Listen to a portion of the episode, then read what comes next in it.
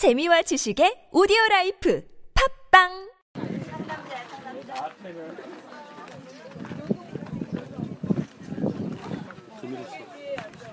자, 이쪽 그늘에 오세요. 이쪽, 이쪽 그늘에 좀 여인들을 위해서 좀 자리를 줄 자들이 없는가. 자, 여인들이 아니야? 권사님들이요? 왜 그래? 자, 제 목소리 들리죠? 네. 네. 이 누름이 힘이 많이 들어가서. 그 여러분들 안지장제에서 위를 보시면 그게 무슨 나무를 대놓고 이렇게 지금 지붕을 만들었을까요? 대나무?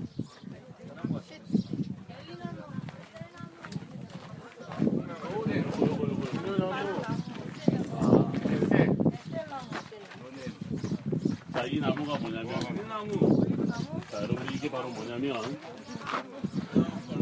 괜찮아요. 어차피 다 틀렸어. 뭐, 뭐라고 아까 누가 종려나무라고 그랬는데, 종려나무예요. 종려나무에 줄기 올라가죠.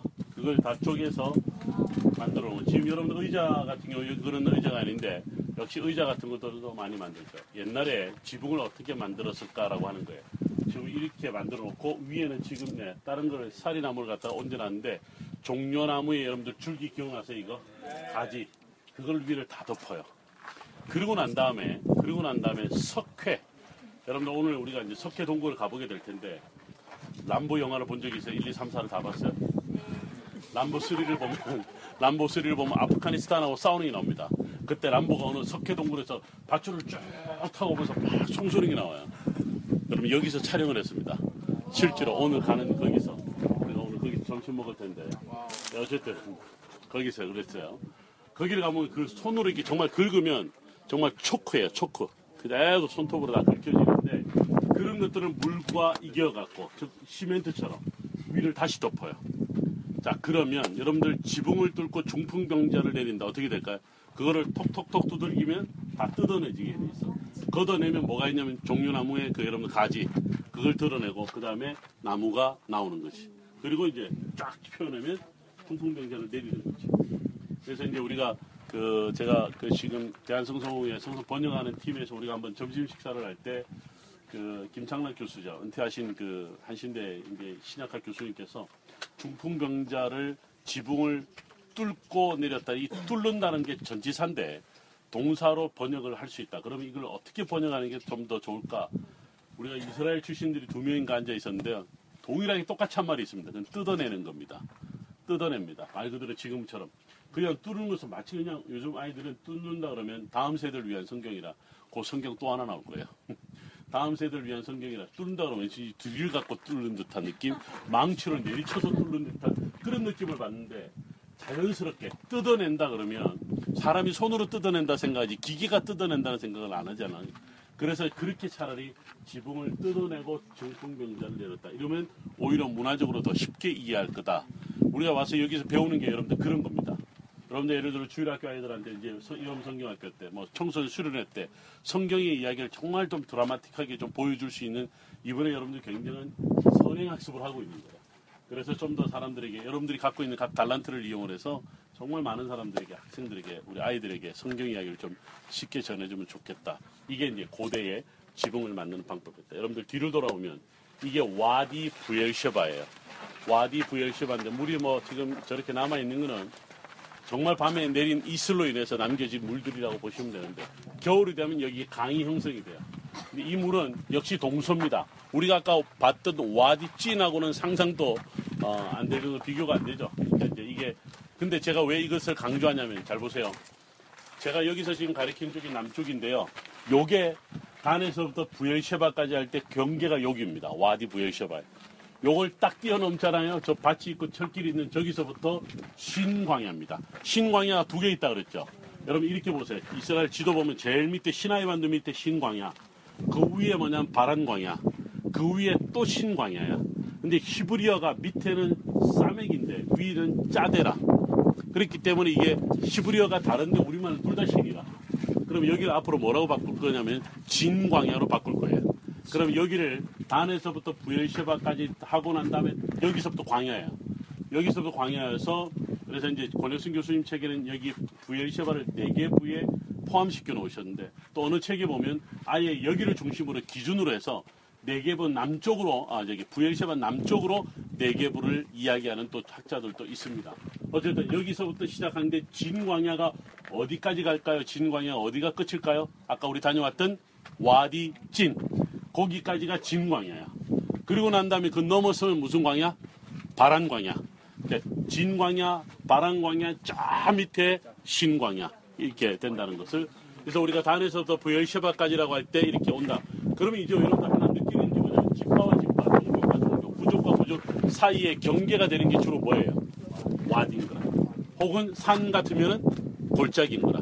그래서 여러분들이 이것이 이제 어느 정도 우리가 아, 이제 경계 라인을 좀 생각을 해볼 수 있다 생각하는 거죠. 자, 이제 앞에 여기 있는 것이 유명한 우물입니다. 이 우물이 뭐냐면 바로 아브라함 시대 때 바로 아브라함이 팠던 우물로 보고 있습니다.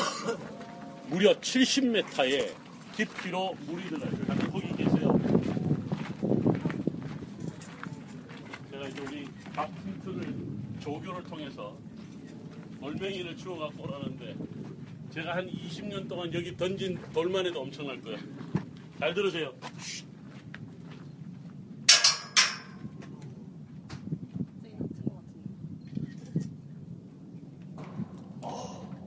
자, 다시.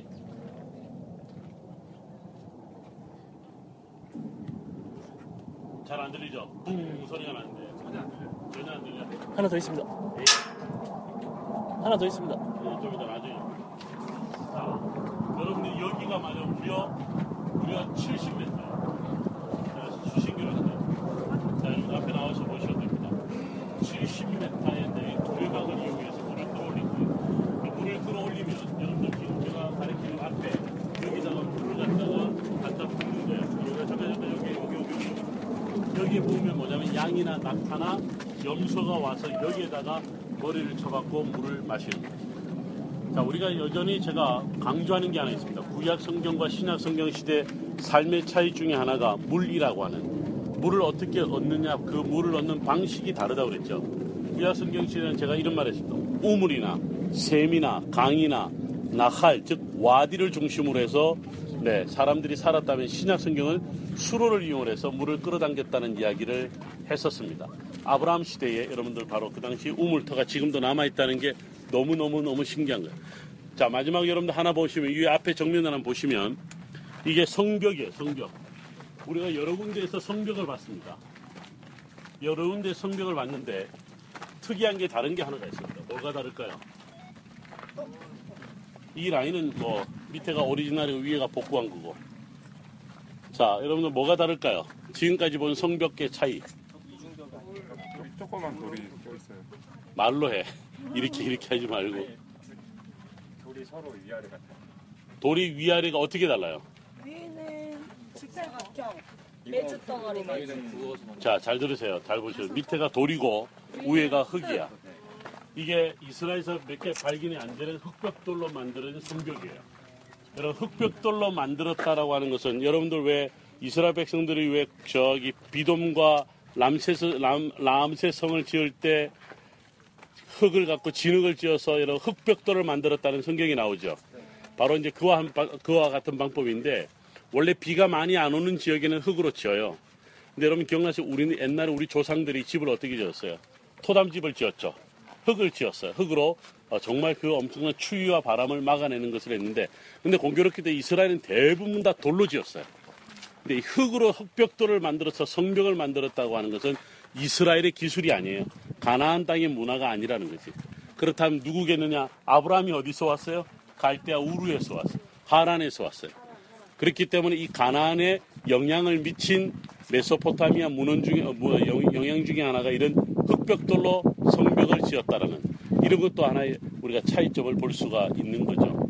간단하지만 구분을 하기 쉽진 않지만 우리가 지금 그동안 쭉 지켜본 것들이 여러분들인데, 이제 유적지는요, 우리가 광야에서 걷는 유적지는 요거 다음에 우리 좀 다 점심 가서 먹게 될 벳구불이라는 게 거의 마지막입니다. 아니구나, 내일 한두 개가 되겠구나.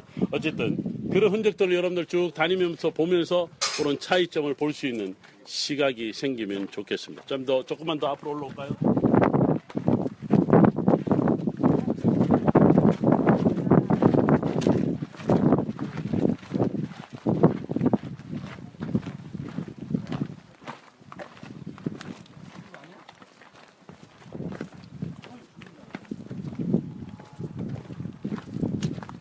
자, 우리가 앞에 보면 역시 게이트 하나가 보입니다. 게이트. 우리 게이트를 여러 군데에서 봤었었죠. 기억나시는지 모르겠지만 우리가 북이또에 갔을 때 주전 십오 세기 때의 가나안 시대 성벽의 방 구조와 솔로몬 시대의 방 구조가 좀 다르다고 그랬어요. 어떻게 다르다고 그랬어요? 그렇죠. 가나안 시대에는 사 방 구조, 솔로몬 때는 육 방 구조를 가지고 있다 그랬죠. 지금 여러분 보시면 여기 방 하나, 두 개가 보이는 거지. 여기도 역시 방 하나, 두 개가 보이는 거지. 이게 이제 사 방 구조를 드러내는 거죠. 가나안 시대, 즉 이스라엘 백성들이 완전히 정착하기 이전에. 그렇다면 저 바깥에 있는 성벽이 뭐냐면 이스라엘 백성들이 정착한 이후에 성벽의 일부다, 이렇게 보고 있다 이런 거지. 좀 더 앞으로 보시죠.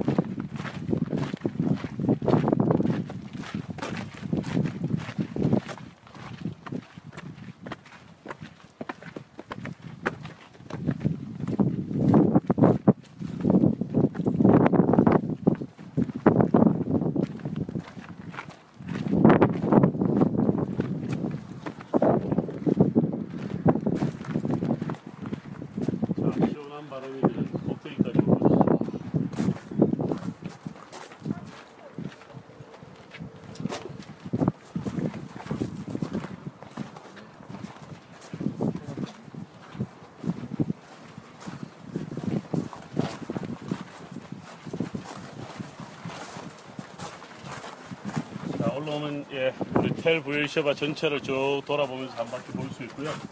현대 이스라엘을 서쪽 방향으로 볼 수 있습니다. 현대, 아니, 현대 부엘셰바죠. 현대 부엘셰바. 이스라엘은 예루살렘, 텔아비브, 하이파, 그리고 지금 여기 부엘셰바가 비교적으로 굉장히 메트로폴리탄이다 이렇게 이야기를 합니다. 이스라엘이 인구가 그렇게 많지가 않기 때문에 시를 하나 만들려면 인구 이만 명이면 하나의 시가 만들어집니다. 시가 만들어지는 거죠. 자, 여기 올라와서 이제 아까 제가 밑에서 설명드렸던 한 가지를 잠깐 구분하고 내려갈 건데요. 지금 제가 가리키는 곳이 이제, 자, 우리 양전사님 계시는 곳 이쪽으로 해서 여러분 산지가 저 멀리 보입니다. 자, 잠깐만요. 방향이, 지금 제가 가리키는 방향이 이쪽 방향입니다. 이 마을 저 뒤쪽으로. 네. 산지가 보이죠? 네. 산지를 가만히 보면 나무가 점점점 많아집니다. 네. 그 산지가 바로 헤브론 산지입니다. 자, 이제 저기서부터, 여기서부터 헤브론으로 올라가서 차례대로 어디로 올라가냐? 헤브론 위에 바로 어딜까? 베들레헴. 베들레헴 바로 위에 저 올라가면 예루살렘. 그렇게 되는 거예요. 우리가 이제 어제는 예루살렘을 앞두고, 우리가 그저께죠. 예루살렘을 앞두고 여리고로 내려갔죠. 그리고 난 다음에 나중에 제가 뭐랬냐면 우리가 예루살렘을 올 때 유다 산지를 보게 될 겁니다 라고 했던 거예요. 지금 보는 유다 산지를 남쪽에서 지금 바라보고 있는 거예요. 유다 산지를 남쪽에서 바라보면서 우리는 슈펠라 지역으로 이제 올라갈 텐데, 자, 여기서 여러분들 생각하면 뭐가 떠오르냐면 우선 아브라함이 이삭을 데리고 여기서 출발합니다. 아브라함이 이삭을 여기서 데리고 있어 모리아라고 하는 산으로 가게 되는 거예요. 그게 어디냐면 여기서 이제 사흘길이라고 하는 거죠. 여기서 예루살렘까지 직진거리로 팔십 킬로미터예요. 우리가 보통은 삼십 킬로미터를 하루길이라고 그러거든요.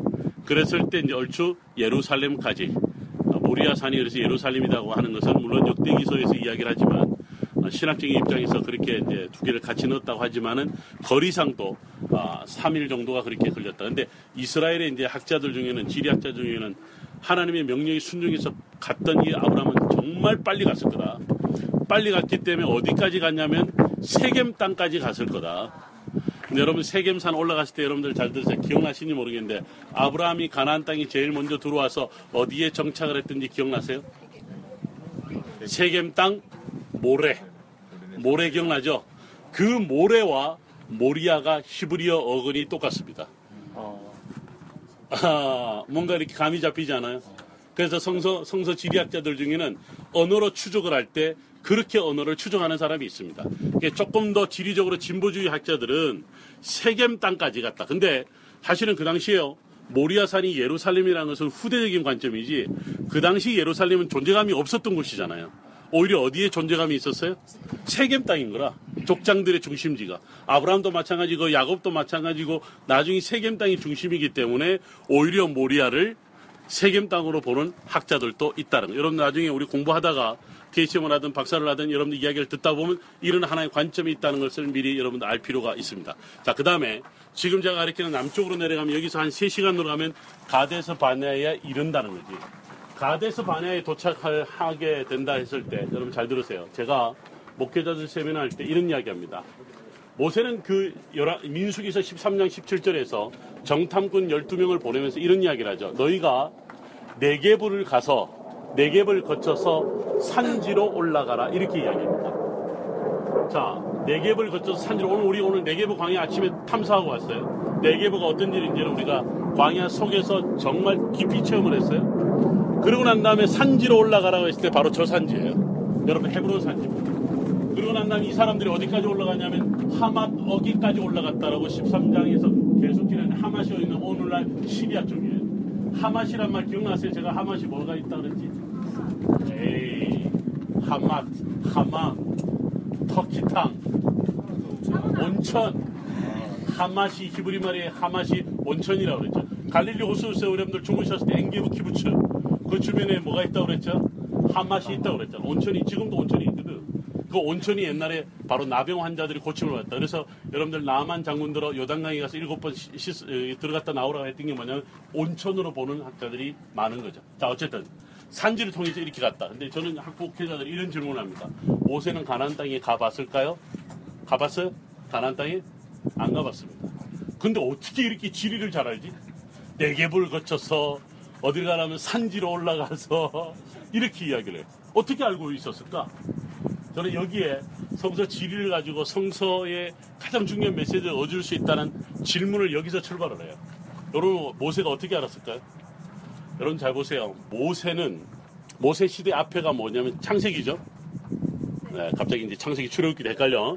네, 출애굽기 여러분 삼 장에서 모세가 부름을 받고 광야로 갑니다. 광야에서 이제 자 근데 창세기 여러분 잘 들으세요. 창세기와 출애굽기 일 장 사이에는 사백 년의 간격이 있습니다.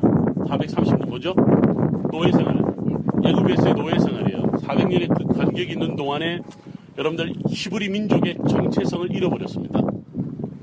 아브라함과 이삭과 야곱의 요셉의 족장들의 그 야훼 신앙에 하나님이 향한 신앙의 정체성을 잃어버렸습니다. 그러고 난 다음에 모세를 통하여 하나님은 다시 이 백성들로 하여금 너희의 하나님은 여호와다, 즉 야훼다라고 하는 신앙을 다시 심어주죠. 여러분 모세가 어릴 때 누구 밑에서 자랐어요? 어느 산파? 히브리 산파야. 히브리 산파에서 자라면서 여러분들 어릴 때 들은 이야기가 뭘까? 그 앞에 역사는 당연히 족장들의 이야기다. 여러분 그 산지 이야기를 할 때 그럼 저는 우리가 복음적으로 이해를 할 때 모세가 가보지도 않은 네게부와 산지로 가라고 했던 그것은 어디서 온 신앙이냐면 족장들의 신앙인 거라. 근데 여러분 재밌는 것은 야, 여러분들 두 사람이 돌아올 때, 열 명 중에 두 사람이 돌아올 때 엄청난 포도를 들고 오죠. 여러분 십칠 장 마지막에 보면 그 포도를 어디서 들고 오는지 아세요? 성경에 에스골 골짜기야. 에스골이 뜻이 뭐냐면 포도송이라는 히브리어예요. 이스라엘에서 가장 맛있는 포도송이가 어디서 난다고 그랬지? 헤브론이라. 헤브론에서 가져왔어. 저기에서 가져왔어. 저기서. 근데 여러분들 왜 그러면 산지로 올라가실 때 그럼 뭘 보라고 그러냐면 바로 헤브론으로 올라가라고 그러는데 헤브론에 누구의 무덤이 있어요? 모세가 가보지 않았지만 누구의 무덤이 있다는 것을 어릴 때부터 들었을까? 아브라함의 무덤이라, 사라의 무덤이라, 이삭의 무덤이라, 야곱의 무덤인 거다. 그러면 산지로 올라가라고 했을 때 열두 명이 기대했던 게 뭘까? 우리가 복음적으로 생각하면 너희가 산지 가서 그 쓸모 여러분들 목회자들이 왜 산지로 가라냐 묻잖아요. 전망이 좋으니까 멀리까지 볼 수 있으니까 정탐하러 갔어요. 얼마나 좋은 땅을 보고 싶었겠어요. 근데 야, 이 모세의 관점은 그게 아니었던 거야. 바로 족장들의 신앙인 거라. 그런데 누가 열 명을 못 보고 누가 봤어요? 여수와. 여러분 잘 아는 여호수아 갈렙이 보고 온 거죠. 그래서 그 땅은 나머지는 아낙 자손이라. 아낙이 여러분 영어로 휴지 거대하다는 것이에요. 근데 여러분들 이 두 사람은 뭐라고 그래요? 메뚜기 같다 그러잖아요. 이게 바로 야훼 신앙이고 족장들이 흘러준 중요한 신앙인 거죠. 그 땅을 어떻게 보느냐는 이 두 사람이 모세가 기대했던 그 족장들의 신앙을 보고 온 거죠. 그럼 이제 그러면 이십삼 장 십절 일절이 갖고 있는 모세는 한 번도 가보지 못한 이 산지에 대한 메시지를 우리는 여기서, 수, 어, 여기서 얻을 수 있는 거예요. 자, 여러분들 여기서 아브라함이 이삭을 데리고 올라갔던 모리아산, 그리고 여러분 야곱이가 여기에 있으면서 자기 형들이 여기를 쭉 거쳐서 세겜까지 올라가서 뭐 양치로 갔는데, 여러분 경우 야곱이가 뭐예요? 요셉한테 형들한테 먹을 것을 갖다 주라. 헤브론과 이 주변에서 출발해서 어디까지 가냐면 세겜, 우리 갔다 왔죠. 세겜 그리심산에 올라갔을 때 여러분들 제가 세겜 옛날 텔 발라타 보여줬잖아요. 거기에서 여러분들 없었다고, 형들이 어디가 있었냐면 도단에 가 있었지. 도단 우리 지나갔었죠. 바로 그 도단에서 웅둥이에 루벤이를 중심으로 해서 집어넣으니까 그를 갖다가 미디안, 지나가는 미디안 상인들에게 받아서 해안길을 따라서 어디로 갔다?